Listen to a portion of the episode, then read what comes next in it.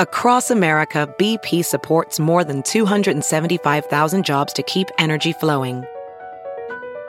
Jobs like building grid scale solar energy in Ohio and producing gas with fewer operational emissions in Texas.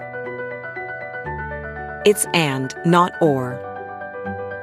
See what doing both means for energy nationwide at bp.com slash investing in America. It's Merriam-Webster's Word of the Day for May 22nd.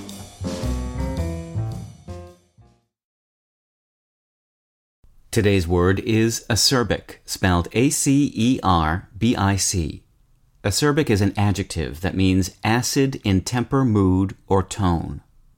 Here's the word used in a sentence by Michael Harriot from The Root.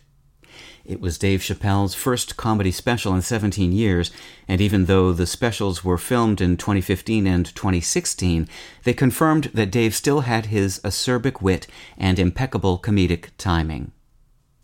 English speakers created the word acerbic in the 19th century by adding ic, the ending, to the adjective acerb. Acerb had been around since the 17th century, but for most of that time it had been used only to describe foods with a sour taste. Acerb is still around today, but now it's simply a less common synonym of acerbic. Acerbic and acerb ultimately come from the Latin adjective acerbus, which can mean harsh or unpleasant.